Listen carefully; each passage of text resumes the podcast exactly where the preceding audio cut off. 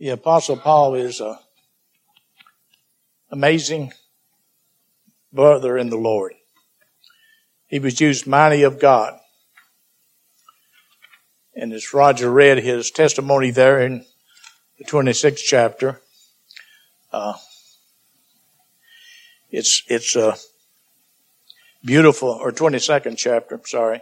Uh, Paul said, by the grace of God, I am what I am. Paul gave the glory to God. He was a servant of the devil in the beginning when he was Saul. He was persecuting the church of God, which he never could get over that fact that he persecuted the people of God. But God had a purpose for Paul. It says in verse 14 of chapter 22, following along with Roger's preaching this morning, and he said, the God of our fathers have chosen thee. Paul was a chosen vessel, chosen from his mother's room, womb. Read Galatians chapter 1. That thou shouldest know his will. God wanted Paul to know his will. Now how could he know his will except through communication to Paul? That thou shouldest know his will and see that just one who is Jesus Christ. And shouldst hear the voice of his mouth. He heard the, the Lord personally and saw him personally. For thou shalt be his witness unto all men of what thou hast seen and heard. Paul was taught by the Lord Jesus personally for three years in Galatia. God revealed to him many things that he didn't reveal to the other apostles. He had great knowledge. And because of that is the reason that he had a, a messenger sent from Satan to buffet him, lest he get exalted above measure. For thou shalt be a witness unto all men of what thou hast seen and heard. And Paul, and God gave him directions. And now why tarriest thou? Arise and be baptized. Be immersed and wash away thy sins calling on the name of the Lord. Beloved, we see the apostle Paul was called of God. You know, Jesus prayed in John 17. I pray not only for these apostles, but all for all of them that shall believe on me through their word. Believing is much the will of God as regeneration. Some people want to say, well, all you need is regeneration. That's it. Well, God purposed that all those who hear his word would believe on the Son of God. They shall believe. A lot of people like the shalls and uh, wills of God, but when it comes to this verse, those who shall believe on him through their word, they seem to forget that verse is in the Bible. And Paul writing in Acts chapter 13 verse 48 says, as many as were ordained to eternal life, what? Believed. Paul said in Thessalonians, they were sanctified by the Spirit and by the, and, and uh, sanctified and called by the gospel of Jesus Christ.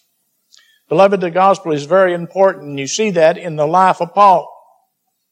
The gospel simply means good news, good news. And it begins in eternity in the everlasting covenant, as it speaks about in Hebrews 13, 20, of the everlasting covenant. A covenant which is both steadfast and sure an anchor that we can put our anchor. We're, we're already inside the veil in the Lord Jesus Christ. Now over in chapter, uh, 20, 26, I'm going to read a few comments on Paul's life in that chapter. Starting with verse 12. He describes his conversion as he did in chapter 22. He said, whereupon I, w- I went to Damascus with authority and commission from the chief priest. He says, At midday, O king, I saw in the way a light from heaven above the brightness of the sun shining round about me and them which journeyed with me. That had to be really a sight to see.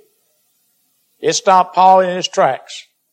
There comes a day when God says, that's it, stop and He changes you from what you were to a new creation in Christ Jesus. It says that we are translated from the kingdom of darkness into the kingdom of God's dear Son. We're in that kingdom. And Paul, we don't all have Paul's experience in as far as the light and Jesus personally appearing to him, but he was being called to be an apostle to the Gentiles. That's why he had such a miraculous revelation of Christ to him, because Jesus was calling him to be an apostle to the Gentiles. And he goes on to say, and when we were all fallen to the earth, I heard a voice speaking unto me and saying in the Hebrew tongue. Jesus spoke to Paul in his own language, the Hebrew language. Saul, Saul, why persecutest thou me? Paul did not realize that persecuting the children of God was persecuting Christ's body. It's hard for thee to kick against the pricks. And I said, Who art thou, Lord? Now here's the question. If people know the Lord by the new birth only, it's, it's very strange that Paul didn't know who he was. And he was born again, Brother Chuck. The reason Christ appeared to him was for two reasons. First, to give him commission. Secondly, to reveal himself to Paul, who he was. You notice what he says. And I said, Who art thou, Lord? And he said, I am Jesus whom thou persecutest. Jesus revealed himself to Paul personally. If Paul already knew who he was by the new birth, Christ didn't have to do that. Some people say, oh, you know Jesus Christ without hearing the gospel, without believing. No, you don't. That's why Paul penned Romans chapter 10. How can they know whom they have not heard? How can they believe without a preacher? The purpose of the gospel is not to give life, but it's a manifestation of life to those who believe in Jesus Christ.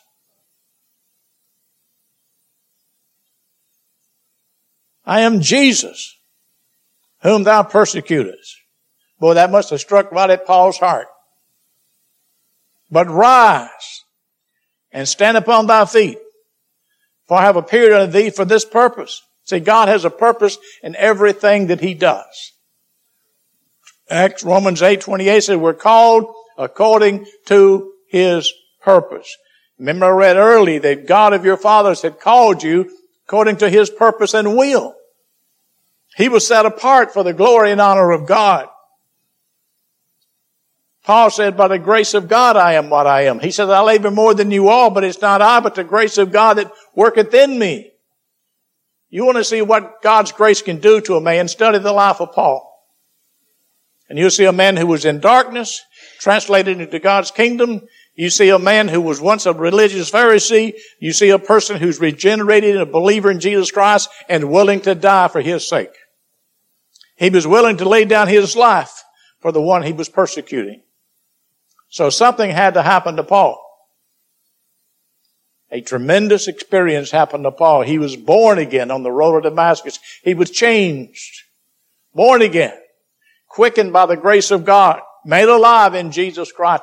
Christ appeared to him, revealed to him who he was. And from that moment on, Paul never looked back. Beloved, by the grace of God, we need to have the same attitude Brother Rogers Paul had. Never look back. Christ said, he that putteth his hand to the plow and looketh back is not fit for the kingdom of God. Remember that. Keep your eyes forward. Paul says in Hebrews, looking unto Jesus, the author and finisher of our faith. So as we go on, we see here it says, but rise, stand upon thy feet, for I have appeared unto thee for this purpose, to make thee a minister and a witness both to these things which thou hast seen and the things in which I will appear unto thee. He appeared unto Paul and taught him personally to make thee a minister. Only God can make a minister and a witness. We're all to be witnesses. All of us are witnesses for Christ by the way we live. You know, as they say it's the, how you live speaks louder than what you say. And that has a lot to say today. We have to remember that. In verse 17, he says, delivering thee from the people and from the Gentiles whom now I send thee. Here was the commission Paul was receiving from Jesus Christ personally. He was being sent to the Gentiles. He's a minister to the Gentiles. Notice what he says in verse 18. Brother Ray Harger said he's preaching on this text this morning. I had no idea I was going to preach on this text, but since Roger opened it up about Paul, I thought I would just follow through with Paul, with Roger. To open their eyes. Now how does a minister open the eyes? He's not opening the eyes of those who are dead in trespasses and sins. When we preach the gospel, it goes forth to all. Preach the gospel unto all the world. But those who have been born again and quickened like Paul was quickened on the road to Damascus, their eyes have been opened by the grace of God. But the light of the gospel is to bring forth those things so they can see Christ in the gospel. To open their eyes and to turn them from darkness to light. They're in darkness until the gospel comes unto them and give them light, until the glorious gospel of Christ should shine into their hearts. That's the preaching of the gospel. It's to give light. It's to bring Christ to revelation. It's to bring the salvation of the Lord to, to revelation. We can see the glorious work of God in Jesus Christ. From darkness to light. Oh, what a happy day when you come to see Christ as He truly is. The light of the world. And from the power of Satan unto God. And we need that today.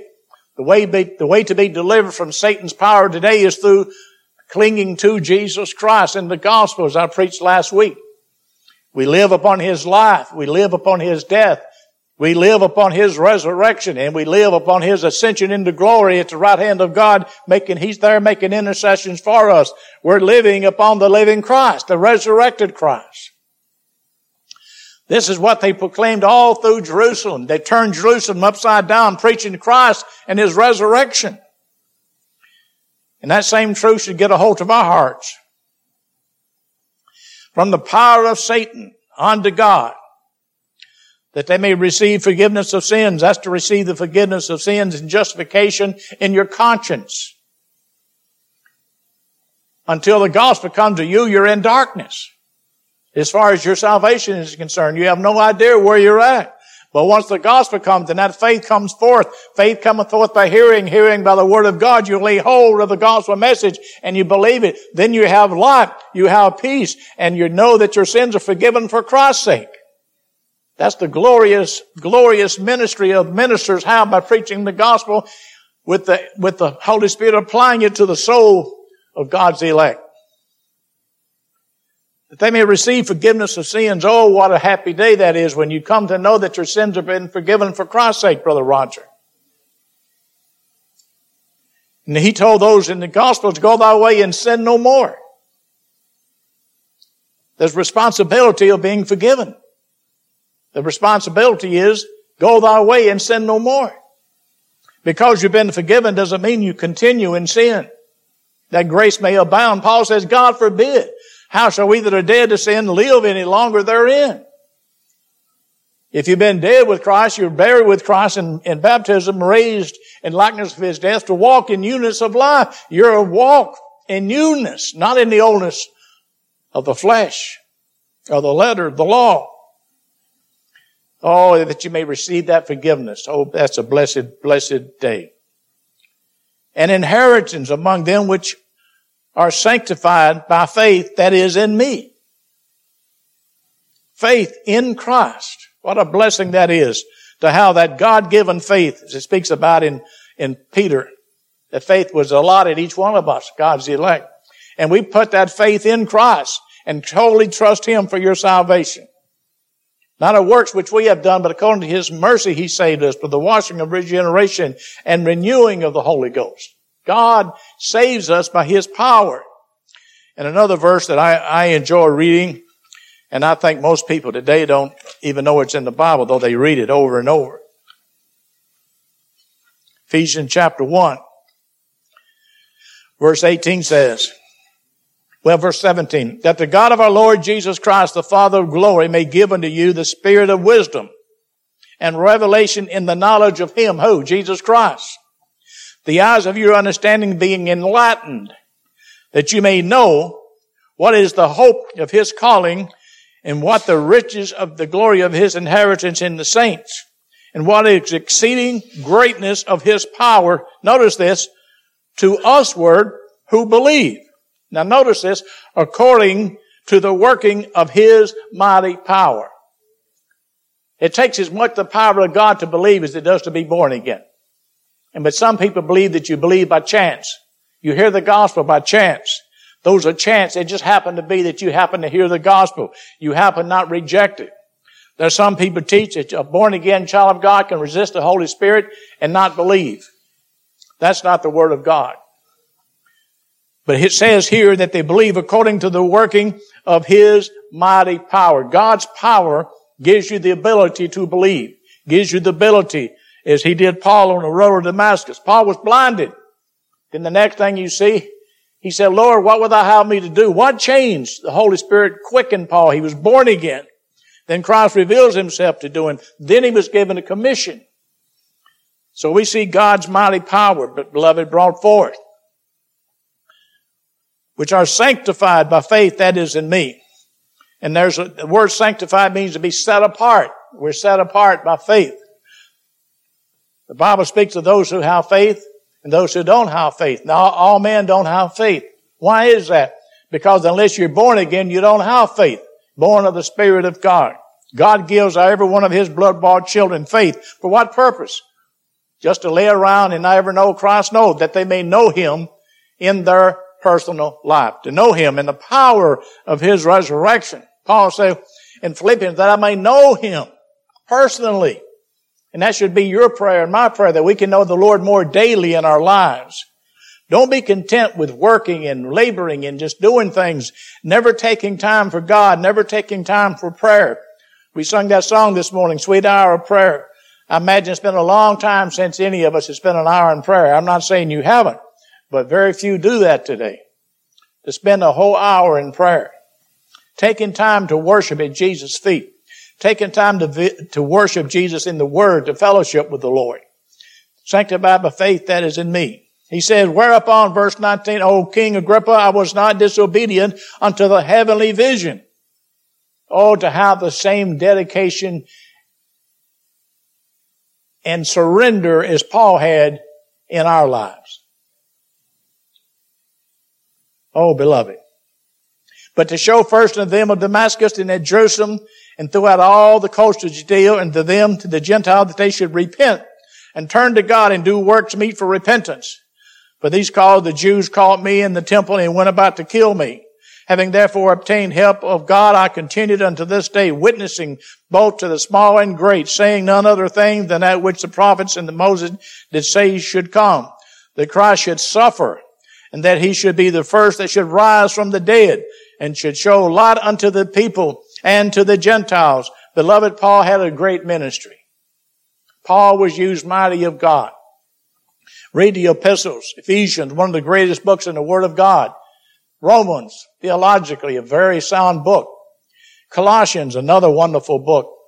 Philippians, to rejoice always. Again, Paul said, I say rejoice. We should be rejoicing because of so great a salvation that we have in the Lord. Oh, beloved, we see Paul's ministry as he suffered. Can you think of anyone basically who suffered more than Paul? Now some of the early Christians were burned at the stake. They were fed to lions. They were, they suffered for the cause of God. It says in Revelation they overcome the devil by the blood of the Lamb and they love not their lives unto death. Do we love the Lord that much? That we would love the Lord more than we love our lives? Would you be willing to die for the Lord? Now that's a question only we can a- answer when we come to be tested. I hope I would. But I'm not going to be like Peter and brag and say, Oh Lord, I'll die for thee. Because you know what happened to Peter. We can say, by the grace of God and God giving me the strength, I will not deny the Lord in the hour of death. That's the only way we can say it. But they love not their lives unto death. They love the Lord. Oh, to love Jesus that much. How much do you love the Lord this morning? How much do I love the Lord? And you know the greatest battle that we have is not with the devil and the world, it's with ourselves. That world of iniquity that's within us. We all still carry in this body the human flesh, the body of sin, which is not the flesh, but it's that fallen nature. We still carry that around. Satan uses the desires of the fallen nature to beat us down, to bring us down. And we need to have that determination as the apostle Paul, Lord, what will thou have me to do? Do you and I judge everything we do and say, is this the will of God? If anything comes before the commandments of God, it's not the will of God. I'll put that very plain. Most of our decisions, if we're not careful, are made according to our desires, not according to the will of God. Now I'm talking about all of us, not just you, me, all preachers. We all have to guard against selfishness. I'm going to do what I want to do, no matter what the word says. See, that's the wrong attitude. That's a self-willed attitude. See, that's really, that's the demonic attitude.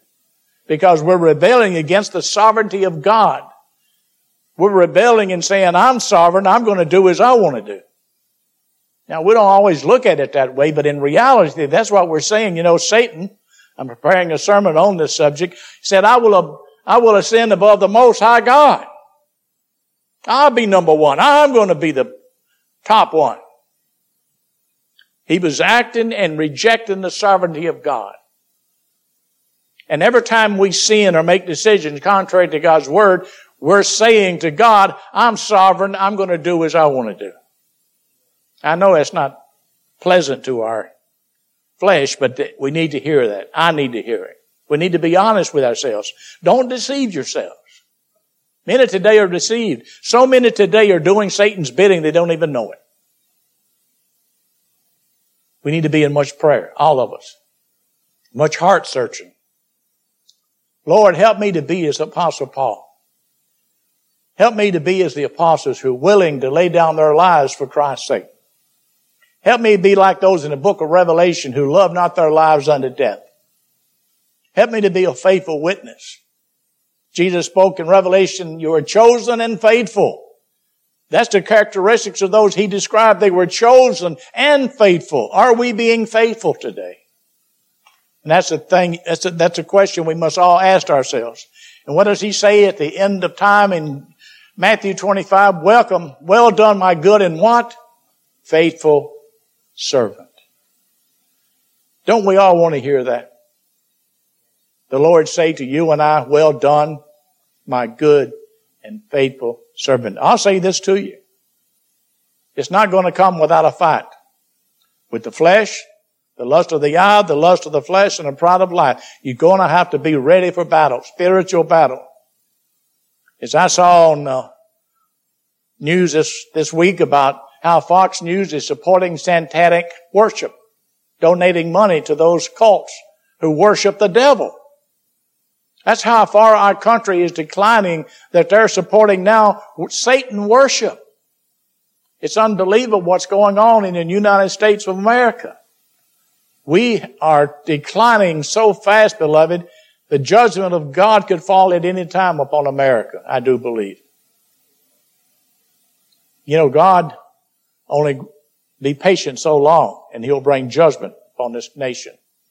He already is bringing judgment on it but it could come much, much more furious. So be careful that we don't get caught up in the cares of this life. We all have to guard ourselves. Guard your mind. What comes into your thoughts in your mind? What you see with your eyes? What you hear with your ears? Everything, because the proverb says, as a man thinketh in his heart, so is he. What you dwell upon will control you. And Satan is continually trying to broadcast to us things that are evil, wickedness, ungodliness, and everything. It's evil. Even on Facebook, it's starting to show, they're starting to show filth on Facebook now. We need to be careful if you have children that have access to Facebook because they're putting ungodly things in there now. And even Christians need to be careful. Satan is using every tool he can to degenerate the minds of people. We are in a warfare. Are you willing to pay the price and be a soldier at this time? Will you stand up and say, I'll be counted for Jesus? I'm going to give Jesus everything I got. I'm going to teach my children. I'm going to teach the loved ones. I'm going to be a witness to those around me. I'm going to not be ashamed of Jesus Christ. Beloved, it's a battle for your, for your children. They're being influenced by everything around them. Their minds, their eyes, everything they see is influencing them. You are being influenced. I'm being influenced. God happens to draw nigh to God. He says over there, and He'll draw nigh to you. So as we close in thinking about Paul, Paul said, I fought a good fight. I finished the course. And I think about over there in, in, uh, where Paul says in Corinthians that he determined not to know anything among them save Jesus Christ and Him crucified. Beloved, what a, what a wonderful testimony that was. Paul, in closing, I want to read his comments in chapter 4 Philippians, looking at verse 4. Rejoice in the Lord always. And again, I say rejoice. We should be rejoicing in the Lord this morning, no matter what our condition. Our sins have been forgiven for Christ's name's sake. We've been delivered from the wrath to come. We have a home prepared for us, heaven, eternal glory. We're waiting for the day when that trumpet shall sound and time shall be no more, and we shall be caught up to be with the Lord in the air, and so shall we ever be with the Lord. We're waiting for that day. And because we have that hope of eternal life, because we have the hope of the coming of the Lord, we have the hope of eternal heaven. He said, I prepared a place for you. And if I go away, I'll come again and receive you unto myself, that where I am, there you may be also. Let us rejoice in that fact this morning. Let your moderation be known all unto all men. The Lord is at hand. Beloved, He is present, ever present with us. In Him we live and move and have our very being. God is always present. You're never out of the presence of God.